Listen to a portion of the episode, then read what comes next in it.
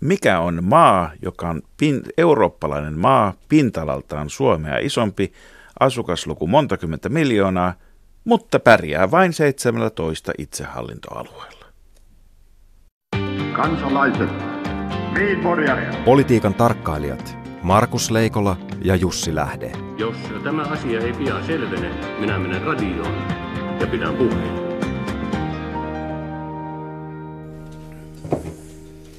Terve Markus. Tervepä terve Jussi. Tämä on nyt sitä Black Fridayta, ikään kuin kaamosta ei olisi kylliksi muutenkin. Niin, ja sitä seuraa sitten niin kuin Black Saturday, Black Sunday, Black Monday. No on siinä Black Sabbath kuitenkin toivottavasti välillä, ellei nyt ole aivan paranoidinen. Saattaa olla. Mutta paranoiaa on havaittu tässä taas kotimaan työmarkkinapolitiikassa. Meillä on todellakin ollut niin paljon tämmöisiä rakenteita, joita halutaan purkaa, että EK haluaa nyt lakkauttaa melkein itse itsensä tai ainakin itsensä työmarkkinajärjestönä. Tämä viimeinen keskitetty taisto. Siitäkö tässä nyt on kyse? Tässä on kyse siitä, että tammikuussa kihlattiin ja marraskuussa todetaan ehkä tuommoinen ihmisikä myöhemmin, että ei siitä nyt sitten mitään tullutkaan.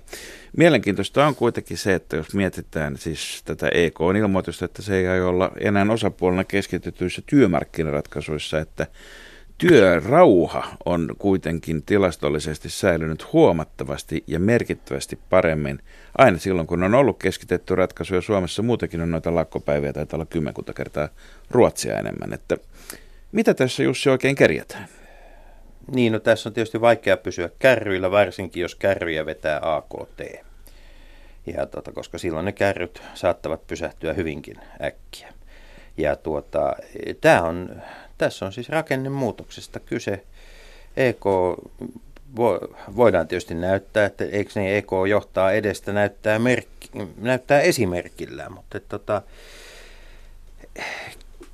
vai onko kyse siitä, että se vuorineuvosten ikuinen marmotus, että miksi me ylläpidämme tätä organisaatiota tässä, kun meillä on kuitenkin globaalit toimintaympäristöt ja organisaatiot, niin johtaa nyt siihen, että seuraavat itse asiassa irtisanomiset tapahtuvat Ketelärannassa. Mä oon sitä mieltä, että EK pitäisi purkaa ja siirtää Brysseliin, koska siellä sitä työtä tarvitaan huomattavasti enemmän kuin täällä. Meidän pitää saada tämä kotimaan niin toiminta rauhoitettua. Mä tiedän oivan tahon siirtämään sen. No. AKT-läiset kuljettajat. Ihan varmasti ensimmäistä joukossa vapaaehtoisena tekemässä sitä. Yöt ja sunnuntait läpeensä näin hyvän asian puolesta. Markus, sulla on pointti. Ja mikä sitten on se pointti, joka on Venäjän ulkoministeri Lavrovilla, joka ilmoittaa, että emme nyt kuitenkaan aio ryhtyä sotaan Turkkia vastaan.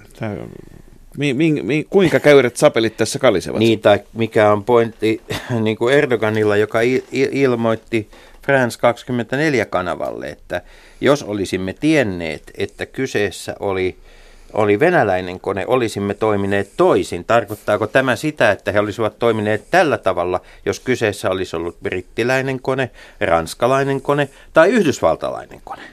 Niin, siis nimittäin se Syyrian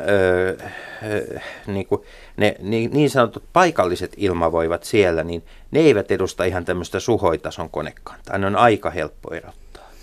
Niin kyllä yleensä tämmöinen kansainvälinen sotilasilmailu ja ilmasodan käynti perustuu siihen, että pyritään erottamaan, minkä valtakunnan kone on kyseessä. Jos ei perustu siihen, niin sitten vasta on syytä olla huolissaan. Siis tämähän on ensimmäinen oikeasti siis siitä kun Turkin ja Venäjän valtakuntien välillä on käyty kunnon sapelin kalistelua, niin silloin oli nimenomaan sapelit asialla, eikä koneet. Joo, tämä vähän uutta molemmille osalle. On, ja siis maailmahan on tullut yhtäkkiä tietoisuuteen siitä, että Turkmeenia asuu Syyrian alueella, jota aikaisemminkin tiedettykään, mutta oikeastaan paljon kiinnostavampia on ne turkmeenit, jotka asuvat Turkmenistanissa, josta lähinnä muistetaan Suomessa Leevi ja Liivingsin biisi turkmenilainen tyttöystävä, mutta nimittäin siellä on sekä öljyä että diktatuuria että turkin sukuisia, ja se on koska kaikki kytkeytyy kansainvälisessä politiikassa aina kaikkeen, niin kun katseet kohdistuvat Syyrian ja Turkin rajalle, niin itse asiassa kannattaa katsoa myöskin sinne idemmässä, missä kaasu ja öljy ovat tärkeitä sekä Venäjälle että Turkille. Kyllä, ja tämä on taistoa staneista ja näiden valtioiden johtajuudesta. Kyllä mulla on sellainen olo, että tämä oli nyt vahinko. Tämä oli se tämä on luokiteltavissa Irenetadin lahjavaasi vahingoksi. Eli se Irenetadin tuoma hirvittävän näköinen vaasi putoaa vahingossa. Ja näitä vahinkoja saattaa tässä Turkin ja Venäjän välillä valitettavasti olla jatkossakin edessä. Mutta jos kyseessä ei ole alunperin arvovaltakysymys, niin se on kuitenkin muodostunut sellaiseksi. Miten tämä saadaan purettua? Tämä puretaan, ikävä kyllä tämmöiset asiat puretaan yleensä niin, että tapahtuu jotain paljon kamalampaa, jonka jälkeen kukaan ei muista tätä asiaa enää. Toivomme hartaasti syyrialaisten kannalta, että se kamalampi ei tapahdu heille, vaikka ikävä kyllä todennäköisintähän se kuitenkin on. Mutta mitä Venäjään tulee, niin kaikki Venäjä-uutiset eivät suinkaan koske noita Venäjästä etelään olevia seutuja. Niin, tänään on ilmoitettu, että Stockmann on myynyt käteiskaupalla 5 miljoonalla eurolla. Tosin en tiedä, että onko se nyt maksettu euroissa vai jossain muussa valuutassa. Euro on kuitenkin pieninä seteleinä ja muovikassissa. Euroopan oloissa mutta, euro on vakaa valuutta. Mutta Stockmann on myynyt Venäjän tavarattalotoimintaansa. Montako muovikassillista, jos ajatellaan 500 euron seteleitä, niin 5 miljoonaa? Hullujen päivien muovikassithan on aika isoja. Kyllä ne sanoisi, että pari semmoista riuskaa mustanahkatakista miestä panssaroidussa ajoneuvossa, niin kantaa sen määrän muovikasseja aika nopeasti ja aika helposti. Tässäkin historiassa, kun mennään taakse historiaan, niin totuushan on se, että tässä on kyseessä saksalainen kauppahuone. Joka nyt sattuu sijaitsemaan Kyproksessa, jossa nyt pääasiassa sijaitsee siellä tietysti monennäköistä arabirahaakin, mutta kaikki sellaiset myöskin venäläiset omistukset, jotka halutaan pitää EU:n piirissä, mutta sillä lailla, että jäljet loppuvat lyhyen, niin aika iso osa niistä sijaitsee Kyproksella. Epäiletkö, että Stockmann on nyt tältä osin postilokeroitu? Niin siis, tämä on yksi tapa lähteä tähän verkkokauppaan mukaan, on pitää huoli, että postilokerojen kautta eivät kulje ainoastaan paketit, vaan myöskin omistus. Mutta se, mikä on ollut kiinnostavaa, kun Stockmannin strategia hirvittävän pitkään ja hyvin menestyksellisesti myöskin tämmöisissä eurooppalaisissa tavaratalokuvioissa, niin oli sen kaltainen, että katsottiin, että missä on 200 000 asukkaan alue, siihen Stockmann. Tähän perustui Oulu, Tampere, Turku ja sitten pääkaupunkiseudulta Itä, Länsi, Pohjois ja Keskinen Helsinki. Ja Moskovassa se on yksinkertaista, koska semmoisia alueita on aina kehätien ja ulosmenotien risteyksessä. Mutta jostakin syystä tämä enää tänä päivänä toimii. Verkkokauppa on tietysti yksi semmoinen kysymys.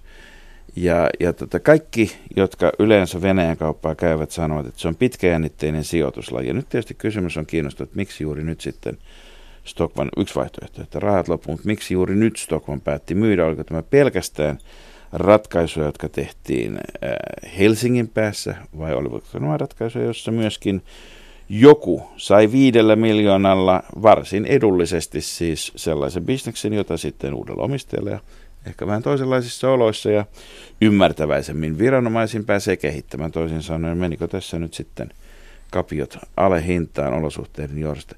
Toivottavasti saamme jonakin päivänä tähän vastauksen. Niin, nämä on niitä vastauksia, että toivottavasti siitä joskus kirjoitetaan kirja, joka on myynnissä vaikkapa kirjakaupassa. Ihan sellaisessa klassisessa kirjakaupassa.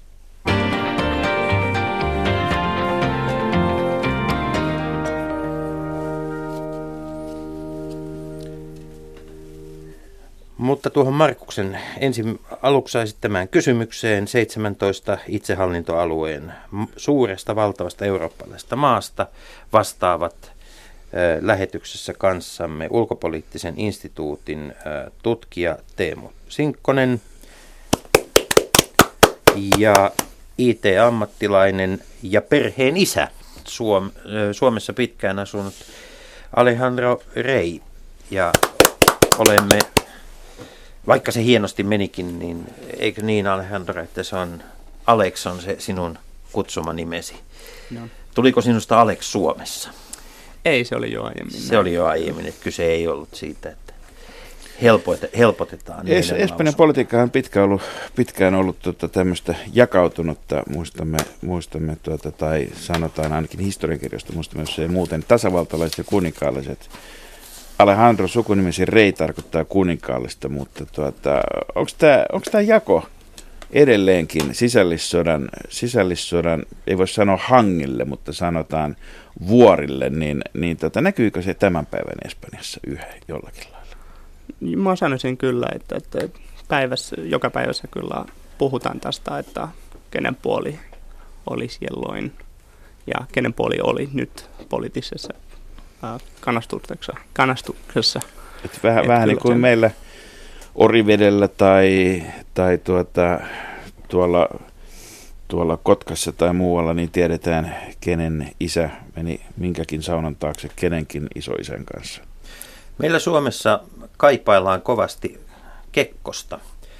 Vieläkös Francoa kaipaillaan? No jonkun verran ihmisiä kyllä kaipaa, mutta suurin osa mä sanon, että ei oikeastaan enää. Kun ne, jotka Francoa kaipaavat, niin millä he perustelevat sitä kaipuutaan? Miksi häntä kaivataan? No, se on vaikea kyllä sanoa, että ehkä se on vaan, mikä on kuullut kotona ja mikä on kokonaisessa ystävin piirissä kuunnellut. Että en voisi sanoa, että on yksi suora vastaus siinä. Teemu Sinkkonen, sä oot tutkinut myöskin espanjalaista fasismia, että onko se nyt sitten täysin omanlaistaan ollut aikoinaan vai onko se ollut enemmänkin tämmöistä yleiseurooppalaista liikehdintää? Tämmöinen kysymys, joka varmaan tänä päivänä mitä erinäköisimmissä kansanliikkeissä on monien huulilla ja mielessä. No kyllä espanjalainen fasismi oli sinänsä oma luku, että vaikka se selkeästi liittyi tähän yleiseurooppalaiseen fasismin nousuun silloin 20-30-luvulla ja Italiaa seurattiin hyvinkin tarkkaan ja kopioitiin paljon asioita, mitä Italiassa tapahtui silloin Mussolinin aikaan, niin Espanjassa oli niin kuin se erityispiirre, että tämä limittyi vahvasti myös uskontoon ja katolisuuteen, mikä ei taas yleensä fasismille ole tyypillistä. Ja kerrotaan nyt, jotta teidän ei tarvitse lähteä heti hakemaan niitä historiankirjoja hyllystä. Siis 30-luvulla Espanjassa käytiin sisällissota tasavaltalaisten ja vasemmistolaisten välillä. Ja sitten kuulkaa, Suomestakin lähti taistelijoita sinne. Kaikkialta maailmasta lähti taistelijoita sinne ja siellä oli myöskin voi sanoa, että sekä saksalaiselle että neuvostoliittolaiselle sotateollisuudelle ne oli tämmöisiä niin kuin aina merkittäviä tämmöisiä tuotekehityskenttiä siellä niin kuin ensimmäistä kertaa ensimmäisen maailmansodan jälkeen Euroopassa todenteolla katsottiin, mihin weapons of mass destruction pystyvät ennen kuin ne tarkoittivat atomipommia, mutta siinä välissä silloin kun listetään ainoastaan 10-20 ihmistä kerrallaan. Niin siinä kävi, että kuningasmieliset, mutta käytännössä siis diktaattori generalissimus Francisco Franco voitti ja Espanjan poliittinen kehitys jäädyttyi toisen maailmansodan kylmän sodan ajalla aina tuonne 70-luvulle asti, jolloin 77 vuonna sitten Francon kuoleman jälkeen, niin nuori kuningas Juan Carlos edelleenkin vallassa, niin ei ole. Aivan oikein. Täytyy siirtää historiakirjoista tuonne nykyisyyden pariin. Mutta joka tapauksessa Juan Carlos oli ikään kuin tämmöinen, kuningas oli siis demokratian takuumies joka tapauksessa lyhyesti sanottuna. Ja 77 vuodesta lähtien, joka siis on suurin piirtein sama kuin Kekkosen viimeinen valtakausi, niin sitten on tätä demokratiaa harjoiteltu ja on siellä välillä koetettu sitä kumotakin, mutta voidaanko nyt sanoa, että Espanja on stabiili eurooppalainen demokratia, sikäli kuin sellaisia ylipäätään on missä olemassa? No, siellä on tietysti tämä demokratia nyt ollut 35 vuotta ja kasvanut kokonaan uusi sukupolvi nuoria ihmisiä, demokratia ja se fasismin muisto alkaa siellä hiljalleen niin kuin siirtyä tosiaan sinne historian kirjoihin, että kyllä Espanja siinä mielessä on kasvanut moderniksi demokratiaksi hyvinkin niin kuin nopeasti ja ihmiset on omaksinut nämä arvot. Toki siellä on näitä sitten tänä päivänä näitä epävarmuutta luovia tekijöitä, niin kuin just Katalonian itsenäistymishanke, joka on nyt tässä viimeiset pari vuotta ollut aika vahvastikin tapetilla ja siellä on poliittista halua irrota kokonaan Espanjasta, ja se, että miten tämä tapahtuu, niin tämä tietysti luo sitä epävakautta. Mutta Teemu, miten se on mahdollista siis, tämä Espanjan hyvin nopea demokratisoituminen? Siellä on kuitenkin demokraattisia instituutioita, ei kyseenalaisteta siellä.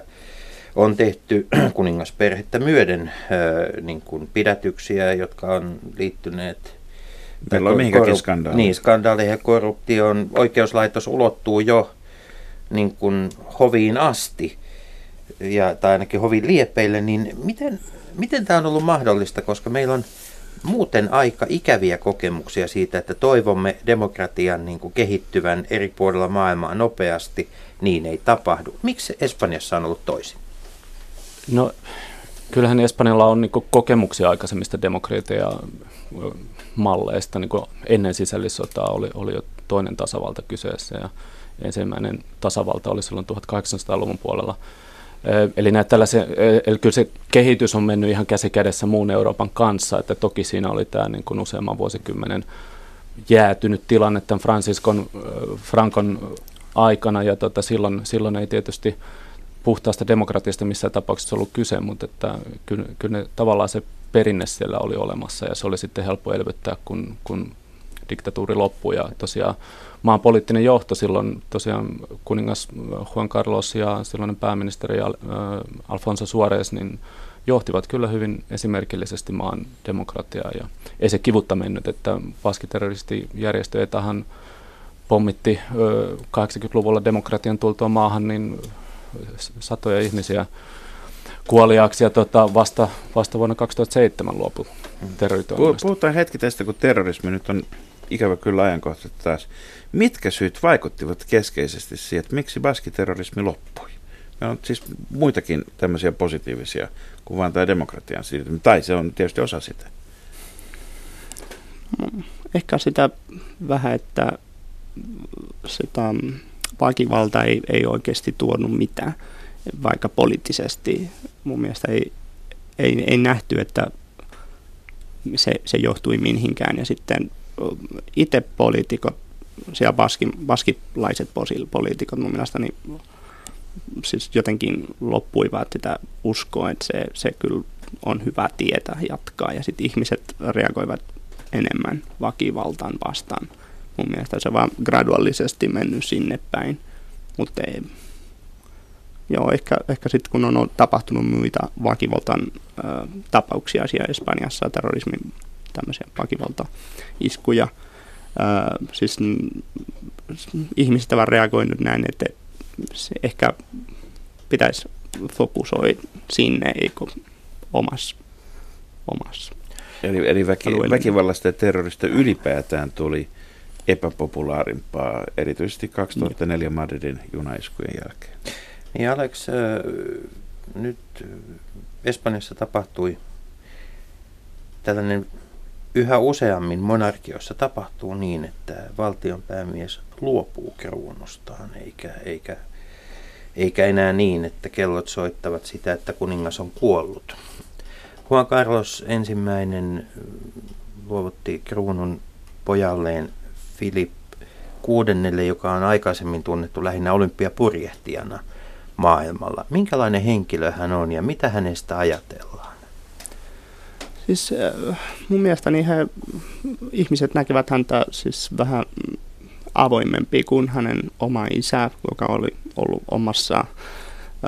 omissa ongelmia myös, mutta vähän ihan normaalisempää ihmisiä, mutta siltä kannalta myös pitää sanoa, että hän on vähän semmoinen ihminen, joka on vähän ei niin lähellä toisia ihmisiä, että ei niin lähettävä. Siis ei voi niin helposti saada tietoa, mikä hän oikeasti tietää. Esimerkiksi kun hän oli nuorena, häntä luultiin, että hän oli ehkä halunnut vaikka tasavalta eikä kuningas systeemivaltio Espanjassa, ja nyt kun hän otti tämä rooli, sit ihmiset miettivät, että mikä oikeasti sisällä hänellä on, että onko hän luotettava ja näin, mutta silti hänen luotetaan, että hän auttaa se on tämmöisen. Kuinka suosittu kuningashuone tai niin kuin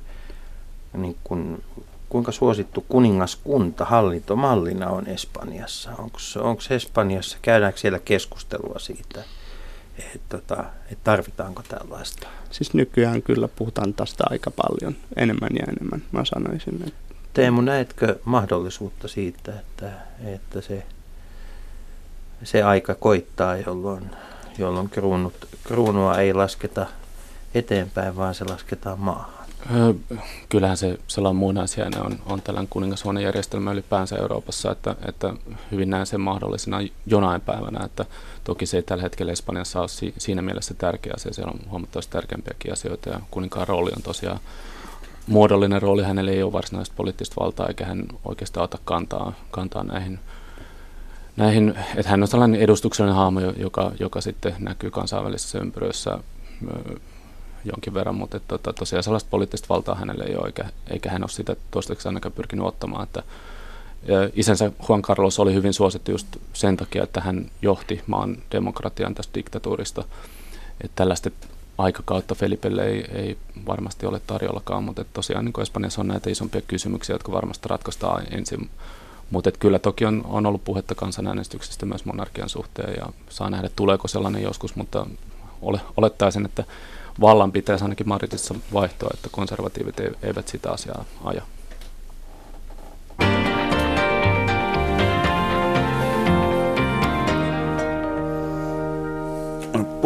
Puhutaan hetki sitten ja poliittisesta tilanteesta. Vaalit ovat siis joulukuun 20. päivä lähestymässä ja tässä demokratian aikana suurimman osan aikaa se on ollut hyvin pitkälti kahden kauppaa, eli sosialistien PSOP ja konservatiivisen Partido Popularin, eli kansanpuolueen enemmänkin, ne kääntyy yleensä näin kuin suosittu puolue, sen voi tietysti kääntää monella tavalla. Kaikki puolueet haluaisivat olla suosittu. Kyllä, ja helpointa sitä varten nimittää itsensä suosituksen, ei ole sitten riippuvainen siitä, että mikä suosio on.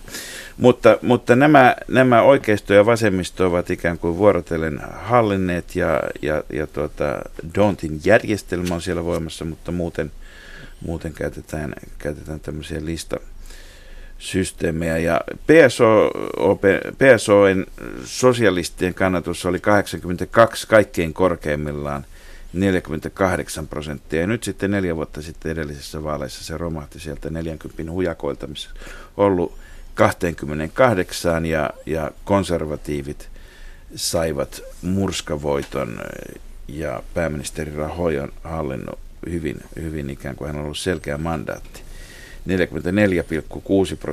44,6% äänistä viimeksi, jonka jälkeen tässä viimeisen 4 vuoden aikana sitten onkin puoluekartassa alkanut tapahtua aivan muuta kuin koskaan aikaisemmin.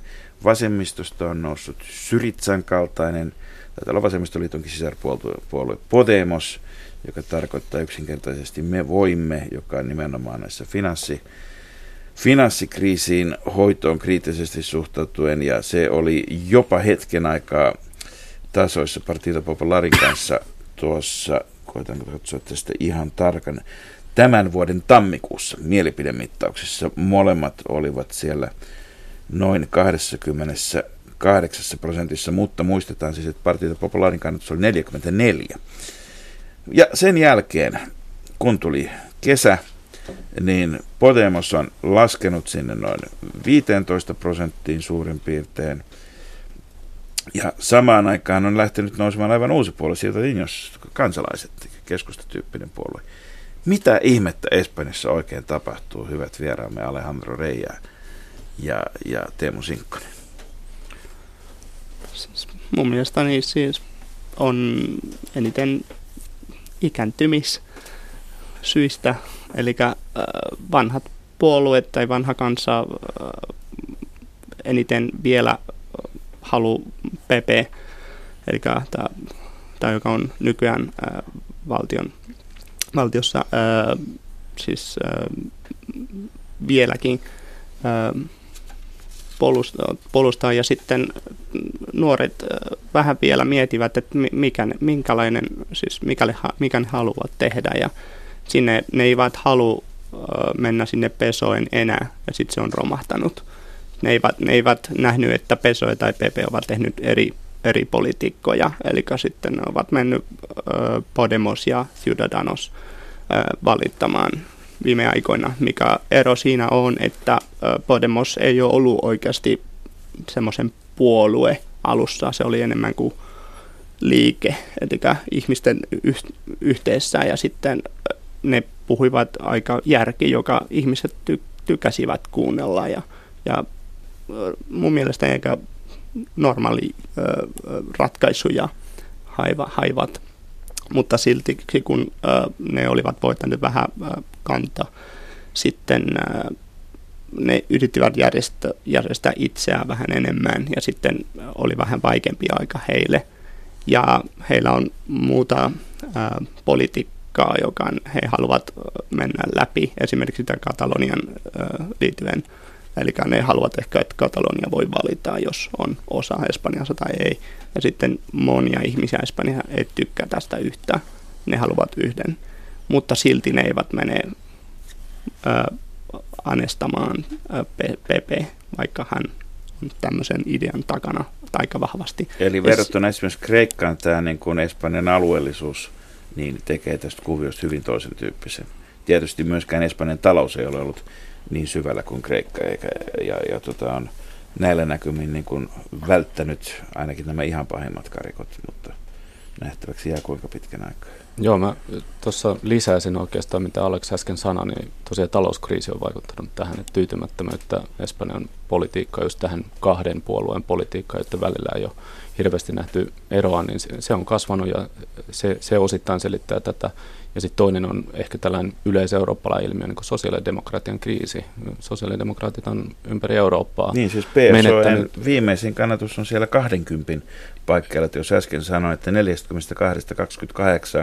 edellisissä vaaleissa oli huikea pudotus 20 vuoden aikana, niin siitä on menty vielä kolmasosa hävinnyt. Joo, kyllä. Ja tosiaan nämä uudet puolueet haastaa sosialisteja sekä oikealta että vasemmalta, että Podemos vie sieltä vasemmalta puolelta. Onko siinä myös kyse siitä, että tämmöisten legendaaristen ja hyvin karismaattisten johtajien, kuten Gonzalesin ja Zapateron jälkeen, niin sieltä puuttuu myöskin selkeä johto? No kyllä näinkin voisi sanoa, että mä itse tapasin Pedro Sánchezin itse asiassa 2011, kun hän ei ollut vielä sosialistipuolueen johtaja.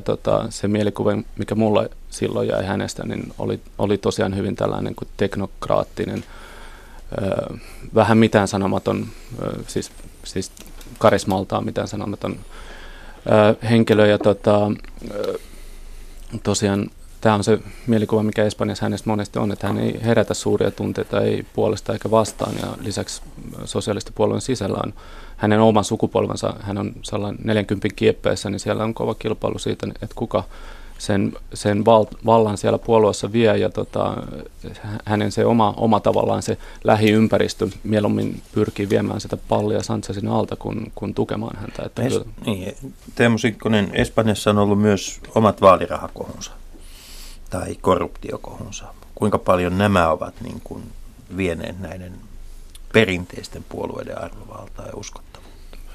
No jonkin verran ihan varmasti, ja näihin monesti liittyy, että silloin kun sosialistit on vallassa, niin korruptiota ilmenee sosialistien puolella enemmän, ja se on niin kuin tavallaan ollut opposition keino myös haastaa valtapuoluetta, ja nyt on sitten ollut konservatiivien piirissä on ollut paljon näitä korruptiotapauksia, ja kyllä ne toki haastaa näitä ja osittain selittää sitä, että miksi näitä uusia puolueita on tullut. Sekä Podemos että Ciudadanos on hyvin voimakkaasti niin kuin korruptiota vastaan, ja se näkyy heidän ohjelmassaan, ja se on myös estänyt sen, että Podemos on pystynyt liittoutumaan vasemmistopuolueen Izquierda Unidan kanssa. Eurooppalaisessa mittakaavassa kuinka suuri ongelma korruptio Espanjassa on, jos sitä verrataan muihin niin kuin vanhoihin EU-maihin? No siis näissä Transparency Internationalin tilastoissa Espanja saa sellaisen tyydyttävän arvosanan 7, joka on sellaista eurooppalaista keskikastia kuitenkin, että huomattavasti parempi tilanne kuin Italiassa esimerkiksi, joka on siinä 4 hujakoilla, ja Kreikassa, joka on alle 4 ollut yleensä näissä tilastoissa, että Että kyllä se korruptio on siellä merkittävä ongelma, mutta että se ei ole ehkä ihan niin huolestuttava tilanne ollut. Ja tosiaan nämä niin kuin korruptiotapaukset, mitä on, niin tarkoittaa myös, että niitä tutkitaan ja niihin puututaan. Vai pitäisikö niin kuin laajemminkin puhua sitten myös talousrikollisuudesta? Et muistan kuulleni jossain vaiheessa jonkun tilaston, jonka mukaan esimerkiksi kaikista niin 500 euron käteisseteleistä, niin 80% oli siellä aurinkorannikon paikkeilla erinäköisissä rakennushankkeissa, joita sitten, jos oli venäläisiä ja muuta myöskin kansainvälistä semmoista vähemmän puhdasta omistusta takana ja tietysti laittomien siirtolaisten määrä on, voi sanoa, että se on varmaan Espanjassa todennäköisesti kuitenkin, siis nyt ei puhuta turvapaikanhakijoista, vaan nimenomaan esimerkiksi maataloustyöläisistä, joita tulee Pohjois-Afrikasta, joita käyttää joka tilanne, josta tulee lähinnä mieleen tämmöinen kalifornialainen tilanne pikemminkin kuin muu eurooppalainen tilanne, niin onko tämä talouden epämääräisyys, niin onko se myöskin yksi este siihen, että Espanja ei pääse talouskriisistä? Sehän lähti hyvin pitkälle tämmöisen rakentamisen kiinteistökuplasta liikkeelle, niin että Espanjan on vaikea päästä siitä kokonaan ylös, olipa ne toimet sitten tämmöisiä niin kuin tiukistelua tai elvytystä tai mitä hyvänsä, niin onko ne ongelmat rakenteellisesti liian syviä? No mä sanoisin, että kyllä mun mielestäni ainakin näyttää siltä näin, että kyllä pitäisi isompia rakenteellisia muotoja tehdä, siis vaihtoja tehdä, mutta myös se harmaa talous, mikä on siis perusihmisen jokapäiväisen työraha tulee sieltä. Eli se on hyvin siis joka päivän elämää. Se on niin integroitunut kaikkeen viralliseen talouteen. Onko se niin, että Espanjassa siis vihataan korruptiota silloin, kun sitä harjoittavat ne, joilla on enemmän rahaa kuin itsellä? Sitten kun itsellä on ongelmia, sitten valitaan, että muu on varastanut, mutta itse tee aika usein. Että se on aika usein näin, totta kai on kaikenlaista. No, Espanja on yksi niitä maita, jotka olivat Euroopan unionin alkuvaiheessa ehkä kaikkein kiihkeimmin kehittämässä unionia niin kuin hyvin niin kuin voimakkaasti tämmöiseksi eurooppalaiseksi. Voi sanoa, että siellä oli aika paljon myös liittovaltioajattelua ja Espanjahan oli alkuvaiheessa, ennen kuin unioni sitten laajeni, niin nettohyötyjä Espanja sai valtavan paljon. Edelleenkin voi sanoa, että useimpien espanjalaisten moottoriteiden varsilla, niin siellä löytyy se tähtilippukuvio rahoittajan leimasmennä. Mutta miten Euroopan unioniin sitten on viimeisten vuosien aikana suhtauduttu? Onko siellä irti EUsta niin kuin ajattelua? Hyvin vähän itse asiassa. Et Espanja on ollut aika EU-myönteinen ja jopa niin kuin nämä kriittiset vasemmistopuolueet, niin kuin Podemos. Se on EU-kriittinen puolue, mutta se ei sinänsä halua kumota unionia, vaan haluaa uudistaa sen niin kuin demokraattisemmaksi ja niin poispäin. Ja myös sitten, mikä tulee tähän Katalonian hankkeeseen, että vaikka sielläkin on tämä tällainen niin kuin kansallissuvereniteettiajatus hyvin voimakas näissä itsenäisyysliikkeissä, niin silti siellä on EU-myönteisyys hyvin niin kuin keskeinen argumentti tässä, että he haluaa itse olla siellä äänestämässä EUn sisällä sen sijaan, että Madridissa päätettäisiin, mitä Barcelona haluaa, niin kyllä se niin kuin EU-myönteisyys siellä on kuitenkin yllättävänkin voimakasta. Et toki tässä niin kuin talouskriisin yhteydessä on paljon kritiikkiä saanut myös EU ja europolitiikka ja tämä niin kuin säästöpolitiikka, mitä Espanjassa konservatiivit ovat ajaneet hyvinkin paljon niin kuin Saksan tuella ja kyllä nyt kyllä sit kritiikkiä on siellä voimistuvasti ollut, mutta et ei se vieläkään ole noussut niin kuin varsinaiseksi keskeiseksi tekijäksi tämä EU-kriittisyys. No, Mariano Rajoyn pääministerin konservatiivihallituksen toimet talouskriisin ratkaisemiseksi on ollut sitten nimenomaan tätä talouskuria, ja siellä on nuorisotyöttömyys lisääntynyt voimakkaasti, ja kun on sitten lähdetty katsomaan ja tekemään, näyttääkö tällä hetkellä siltä, että nämä opit kuitenkin purevat ja toimivat siellä. Tämähän on keskusteluita Suomessakin käydään jatkuvasti. Mitä Espanjassa keskustellaan talousopeista ja niiden toimivuudesta ja mitä me tiedämme tähän mennessä siitä, niistä tuloksista? No minä sanoisin, että siksi, että Ciudadanos ja Podemos nousu on kertomassa, että ihmiset eivät näke, että tämä toimii heille, että koko ajan palvelut puretaan ja nälkä on ja ihmiset lähtee kotoa, kun ei saa maksaa, että kyllä on aika sen paastan vielä. Niin. Samaan aikaan siis Espanjan talouskasvuhan on Eurooppaan voimakkainta tälläkin hetkellä, muistaakseni 3,5%, jonka takia monet EU-päättäjät taputtelevat kyllä Mariano Rajoyn selkää, että hyvin on politiikka purenut, mutta tosiaan ei tässä vielä olla edes ennen kriisiä olleella tasolla talouspolitiikan suhteen. Tosiaan niin kuin se hinta, minkä tavalliset veronmaksajat on joutunut maksamaan, on kova ja se työttömyys ei ole merkittävästi niin kuin vähentynyt ja tosiaan tosi moni kansalainen siellä on edelleen kärsii näistä talouskriisin seurauksista hyvin voimakkaasti. Eli se tuntemus siellä kadulla ei todellakaan niin kuin puolla vielä sitä, että nyt menisi hyvin. Niin Rajoy on siinä aina poliitikolle vaarallisessa tilanteessa, että kun hän on suositumpi Euroopan unionissa kuin kotimaassaan, niin se on sellainen myrkkypilleri, jota ei vieläkään ole oikeastaan yksissäkään vaaleissa menestytty. Maa on rahoissaan, mutta onko Rajoyn jalat maassa? Juuri näin. Mistäs näitä rahoja nyt tulee Rajoyn hallitsemalle maalle? Mitkä sektorit siellä kasvavat? Missä bisnes kasvaa? No, turismi on nyt selkeästi sellainen, että nyt kun Pohjois-Afrikassa on levoton tilanne, Turkissa on huono tilanne, pakolaiskriisi koettelee ennen kaikkea Kreikkaa, Italiaa, niin Espanja nähdään sellaisena turvallisena maana ja siellä tosiaan turismin parissa lyödään niin kuin ennätystuloksia tällä hetkellä.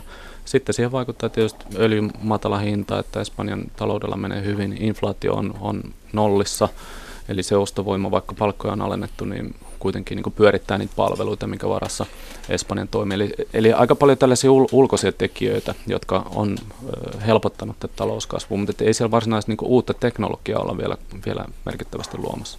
Tässä yhteydessä on syytä lähettää terveiset kuulijoillemme sinne Espanjaan. Sieltä tulee mukavasti aina palautetta ja terveisiä. Mutta käydään vielä yksi politiikan aihepiiri läpi. Mulla on ollut mahdollisuus käydä katsomassa yhtä ehkä vaikuttavinta ihmisen tekemää rakennelmaa. Nyt mä en puhu espanjalaista arkkitehtuurista silloin, kun siitä yleensä Suomessa puhutaan. Vaan mä puhun siis 50-luvulla rakennetuista Gironan kohdalle sinne rannikolla rakennetuista valtavista radioantenneista, jotka olivat osa amerikkalaista ja Naton tutkajärjestelmää Välimerellä. Se on aivan huikeam, siis semmoisia korkeita radiomastoja ja niiden välille viritettyjä lankoja ja vipstaakeja. Miten niin kuin puolustuspolitiikka, miten NATO-jäsenyys, onko se semmoinen asia, että keskustellaanko siitä Espanjassa yhtään? Ei oikeastaan paljon. Että ehkä vain tämä yksi Podemos keskustelee sitä vähän, mutta ei oikeastaan.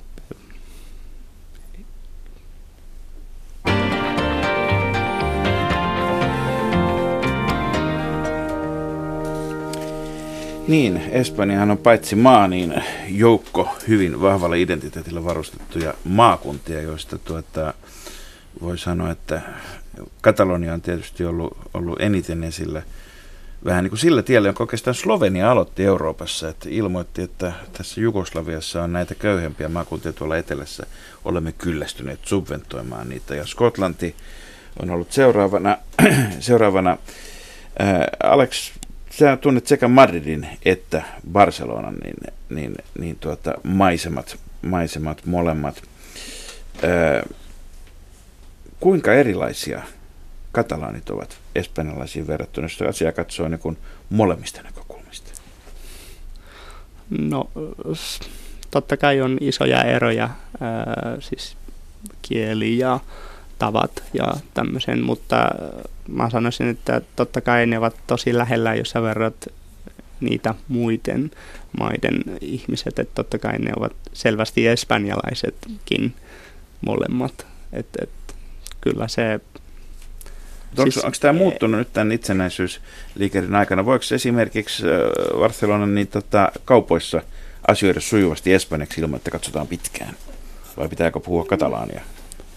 No on molemmilta tilanteita. Että kyllä mä olen nähty näin, että esimerkiksi lääkärin käynti on mennyt joskus, että lääkäri ei osannut hyvin espanjaa, mutta se on ollut siis kerran 20 vuotta, että jotenkin sitä näkee joskus, että ne eivät halunnut Espanjassa niin paljon käyttää, mutta en mä tiedä. Mä vielä sanoisin, että kyllä ne haluavat auttaa toisiaan, vaikka et osaa katalaania tämmöisiä, että ei.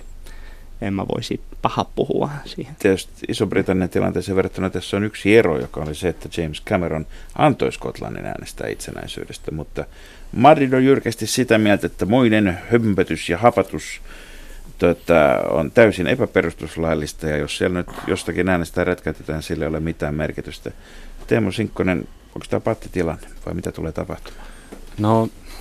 Tässä nyt pitäisi katsoa näiden tulevien vaalien yli, että se ratkaisee aika paljon, että miten tämä tilanne jatkuu. Toki tässä ollaan pelattu aika korkealla panoksella ja koko ajan korotettu panoksia ja kumpikaan osapuoli ei ole halunnut joustaa millään tavalla. Se on ollut huolestuttavaa, että ei ole käyty, niin kuin Rajoyn hallitus ei ole halunnut käydä dialogia Katalonian aluehallinnon kanssa. Johtuuko se tulevista vaaleista?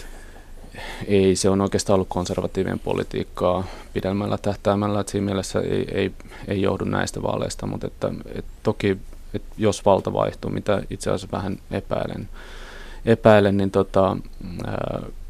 sosialistit esimerkiksi on ollut huomattavasti niin kuin myötämielisempiä uudistuksia ja dialogin suhteen, mutta tässä on paljon isoja kysymyksiä nyt liikkeellä ja se, että miten tässä niin kuin jatketaan. Pysyykö esimerkiksi Katalonian parlamentti kasassa vai joudutaanko siellä järjestämään uudet vaalit niin kuin ensi vuoden alussa. Niin tässä nyt aika paljon kyttäällä tässä niin kuin ilmapiirissä. Just odotetaan, että joulukuun lopun parlamenttivaalit tulee ja sitten katsotaan, mikä se keskushallinnon kokoonpano on ja sitten ehkä Kataloniassa saadaan palkat järjestykseen tai ei saada, mutta joka tapauksessa niin kuin nämä vaalit on hyvin ratkaisevat Espanjan tulevaisuuden kannalta. Nyt jos me katsotaan tämänhetkistä kannatus viimeisimpiä näitä mielipidetutkimuksia, niin siis todellakin vallassa olevilla konservatiiveilla PP:llä on tuommoinen noin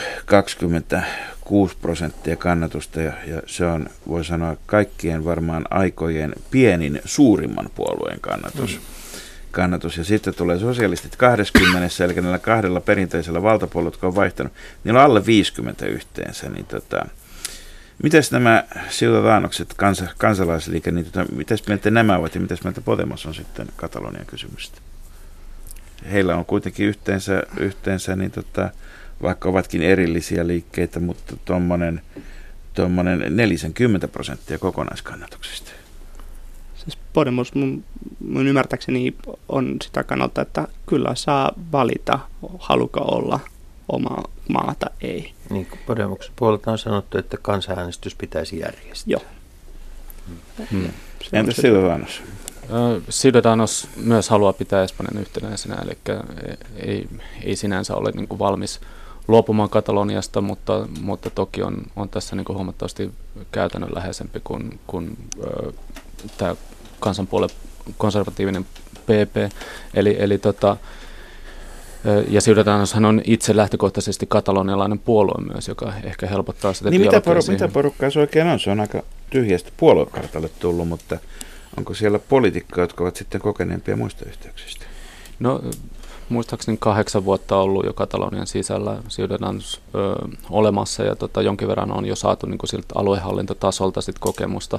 Eli ihan sellaisista untuvikoista ei ole kyse niin kuin Podemisen kohdalla, mutta toki niin kuin valtakunnan politiikassa ei olla oltu mukana. Tämä on siis keskustalainen, joltain osin hyvin suht konservatiivinen puolue niin kuin talouspolitiikalta ja niin poispäin, mutta sitten kuitenkin niin kuin sosiaalidemokraattisia piirteitä siinä, eli se asettuu aika näppärästi tähän niin kuin sosialistien ja konservatiivien väliin. Ja sitten kun on vielä kyse tällaisesta nuoremmasta puolueesta, niin se ehkä vetoaa, eli Ciudadanosin johtajahan on 37-vuotias ja koko se johtoporras on alle 40, niin kyllä siellä niin kuin vedotaan näihin nuorempiin myös konservatiiviäänestäjien, ja kun samaan aikaan PP on taas muuttumassa tällaiseksi eläkeläispuolueeksi. Onko tässä suhteessa uskontoon ja katoliseen kirkkoon näiden puolueiden välillä eroa? No PP, konservatiivipuolue, on huomattavasti konservatiivisempi kyllä. Ciudadanos ei varsinaisesti tätä uskontoa tässä ole tapetille tuonut ollenkaan. Niin, hyvät ystävät, me ollaan keskusteltu Espanjasta nyt 50 minuutin ajan kohta, ja nyt on aika ottaa se kaikkein tärkein asia, nimittäin vuonna 2011 Espanja oli FIFA-rankingin ykkönen. FIFA-ranking on tietysti vaikea sanoa, että voiko siihenkään enää luottaa, mutta johonkin tässä maailmassa on luotettava. No, ja nyt Espanja FIFA ehkä valitsisi tänne luotettavampi. Mutta nyt Espanja on jäänyt sijalle 6 ja mikä pahinta, Portugali on 4. FIFA-rankingin 1 on muuten Belgia ja Saksa vasta 2. Ei mennä siihen, että onko Belgia maa. Niin, mutta nyt Alex, jos sä vertaat niin kun sitä, että mitä jääkiekko on suomalaisille, niin kuinka paljon isompi asia jalkapallo on espanjalaisille? Siis mä sanoisin, että se on vielä isompi, koska te silti ette menette kadulla jäillä vielä, jos se menisi koko vuoden aikana näin, että suomalaiset pelaa koko aika. Sitten se olisi saman verran tärkeää, mutta se on aika iso juttu, ja kyllä se käytetään poliittisesti myös. Niin, tässä on paljon puhuttu. Niin, ja siis tässä on ollut niin kuin isoja keskusteluja siitä, että ketkä pelaajat tai valmentajat saavat ottaa poliittisia kantoja näin vaalien alla. Ja muuten olen sitä mieltä, että me mielellään nostettaisiin Manchester Unitedin meidän mies takaisin, mutta se keskustelu käydään sitten tämän jälkeen tuolla kahviossa. Suomessa tämmöistä ongelmaa ei ole kai ollut sen jälkeen, kun silloin oli Wallinheimon viimeisin, jonka mä muistan jääkiekkoille, joka on siis nykyinen kansanedustaja. Niin. Kyllä.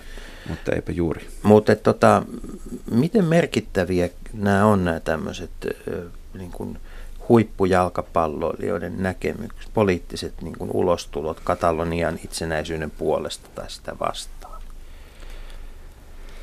No, en mä tiedä kuinka tärkeä ne on, mutta ainakin niitä kuunnellaan. Usein tulee Kataloniasta tai Barcelonasta on joku ilmaisu, siis Katalonian yksinäisyys, siis auttamaan siitä tai näin, ja jalkapalloille ja fanit tai jalkapallofanit eivät oikeasti tykkää sitä, että niitä sekoitetaan, mutta sitä on myös reaktio, että kyllä ne haluaa puhua siis Espanjasta, eikä Katalonian poliittisen. Tämä olisi Suomelle katastrofi, jos Katalonia niin kuin irtaantuisi, niin sitten olisi jälleen yksi joukkue meidän edellä niin kuin EM-kisoihin pyrittäessä. Tästä tämä on, niin kuin, se olisi ratkaiseva asia. En tiedä, onko se ratkaiseva, mutta kyllä niin kuin suomalaisena jalkapallon ystävänä niin tietysti haluaisi nähdä Espanjan joukkueen, joka se taisi olla aika hieno hetki Espanjalle, kun Espanja otti olympiakultaa omissa kisoissa jalkapallossa. Se on varmaan jotain semmoista, mitä on mahdoton ymmärtää. Teemu, miten sinä, onko sulla Espanjassa paljon aikaa viettäneenä, niin onko sinulla siellä oma suosikkijoukkue? No siis tämähän on just se kysymys, mitä Espanjassa ensiksi kysytään, että onko se Madrid vai Barcelona, kumpi. Ei kysytä, se onko mikään pikkujoukkue tai muu. Ja tähän sitä aina joutuu. Mä on itse enemmän Barça-fani kuin Real Madrid-fani osittain johtuen, että paitsi siihen liittyy tämä niin aluepolitiikka, niin siihen liittyy myös tämä kuningashuonepolitiikka. Ja Real Madridhan tai sitä on pidetty niin tällaisen monarkistien joukkueena. Sananmukaisesti kuninkaallinen Madrid. Barcelona sitten taas enemmän tasavaltalaisten joukkueena, että siihen on tämä niin historian ulottuvuus myös siellä. Että itse oma suosikkijoukkue Espanjassa on Atletico Bilbao. Mä annan nyt kaikille Espanjan matkailijoille, jotka siellä autolla liikkuvat, ilmaisen vinkin, ja tätä olen moneen kertaan testannut, aina se toimii. Kannattaa hankkia mahdollisimman monta jalkapallojoukkueiden viiriä tai jotain sellaista esinettä, jonka voi laittaa sinne auton takaikkunalle. Ja aina sitten vaihtaa se siihen sen kungloisenkin alueen joukkueen maskotti sinne. Tai mitään ryhmittyminen on paljon helpompaa, saa ihan eri tavalla siinä liikenteessä tilaa. Ja kaikkein pahinta on se, että siellä on väärän joukkueen halinalle takaikkunalla, niin siinä liikenteessä et pääse enää metriäkään eteenpäin. Tämä ei ole korruptiota, vaan siis kotiseutuuskollisuutta. Se on kotoutumista. Sulla on pointti niin. Vahvasti. Vielä näistä alueista, niin kuin sanottu, niitä on paljon muitakin. Baskimaa tuossa jo mainittiin ja toki on myöskin Andalusiassa on hyvin voimakas jos sä olet, Teemu, asunut Granadassa useita vuosia, niin vahva identiteetti. Ja sitten täytyy muistaa, että on myös toinen Katalonia, eli Ranskan puolen Katalonia. Jos Katalonian itsenäisyyshankkeet etenevät, niin avataanko siinä samalla sellainen Pandoran lipas, että siellä on jonoa perässä? Kyllähän se varmasti EU:n sisällä. Täällä on paljon alueita, niin kuin Skotlanti on tässä jo mainittu, Belgian sisällä on Flaamien ja Vallonien välinen jaottelu. Italiassa on myös itsenäistymistä ajava Pohjoisen liitto ja niin poispäin. Näitä tällaisia alueita on Euroopan sisällä paljonkin ja siinä mielessä niin kuin ensimmäinen esimerkki tällaisesta irtautumisesta toki aiheuttaisi jonkinlaista niin kuin liikehdintää ja toivoa siitä, että se olisi mahdollista myös muualla. Toivoisin tässä, että se vaan tapahtuisi mahdollisimman rauhanomaisesti ja tosiaan sillä tavalla, että se tehtäisiin kansanäänestyksiä ja niiden tuloksia kunnioittain, niin kuin Skotlannissa esimerkiksi tehtiin. Ja tähän loppuun vielä, hyvät herrat, vieraamme Alejandro Rey ja Teemu Sinkkonen veikkauksenne, kun on näin tasaista, ovat nämä gallupit, mitä tässä on kerrottu. Minkälaisen hallituksen tulemme näkemään vuodenvaihteen jälkeen? Varmastikin hallitusneuvottelut on pitkälliset ja monimutkaiset, koska enemmistöä ei saa kukaan ja vähemmistöjä on enemmän kuin koalitiohallitusten enemmän kuin paljassa riisijyviä. Niin ja koalitiohallitusten perinnettä ei ole. Ei ole, mutta mihin tullaan päätymään? Alex. Minä uskon, että kyllä kolmio tulee. Tämmöisen koalitio varmaan Rajoy jatkaa ja sitten Ciudadanos varmaan ei halua kovin paljon muuta kuin saada muutamia hänen omaan politiikkat sisään. Et se mun mielestäni näkyy näin tai ainakin ihmiset mietivät näin. Espanjassa on kaverikkaan puhuttu tästä. Että PP ja Ciudadanoksen pohjalla. Siis PSOE voi olla, että hän on mukana myös, mutta Ciudadanos ja PP tekee ne siis isot linjat. Eli silloin oltaisiin semmoisen keskiviivan ylittävässä koalitiossa, jota on perinteisesti ainakin saksankielessä myös kutsuttu suureksi koalitioksi. Teemu Sinkkonen, ulkopoliittisen instituutin tutkija. No tällä hetkellä tosiaan tämä Katalonian kirjatilanne pelaa konservatiivien pussiin, eli konservatiivit näyttäisi olevan nousussa ja se nousu myös talouskasvun vauhdittamana, niin varmasti pitää tässä loppuun asti, jos ei nyt mitään ihmeitä tapahdu. Eli veikkaan, että konservatiivit voittaa. Ciudadanos on hyvin varma tai todennäköinen, jos ei kakkonen, niin ainakin hallituskumppani. Eli vaikka se jäisi kolmanneksikin, niin se on kuitenkin PP:lle se luontaisin hallituskumppani. En usko, että sosialistit samaan hallitukseen mahtuu millään keinolla, mutta sitten kaivetaan ehkä, jos tarve vaatii, niin joku pienpuolue jostain aluehallinnosta, esimerkiksi Baskimaasta tai jostain muuta. Ensi viikon sunnuntaina 6. päivä joulukuuta Espanja juhlii perustuslain päivää, Suomi itsenäisyyspäivää ja siihen liittyen ensi viikon perjantaina meillä on vieraana kirjailija ja toipuva poliitikko Klaas Andersson. Niin, jatkamme perinteisten kirjailijahaastattelujen sarjaa itsenäisyyspäivisin. Mutta siihen asti tässä on vielä viikko tätä pimeyttä. Valon vaihtumisen aika on kuitenkin joka päivä lähempänä. Nyt sanomme vain vieraillemme muchas gracias ja kuulijoillemme hyvää ja valoisaa viikonloppua.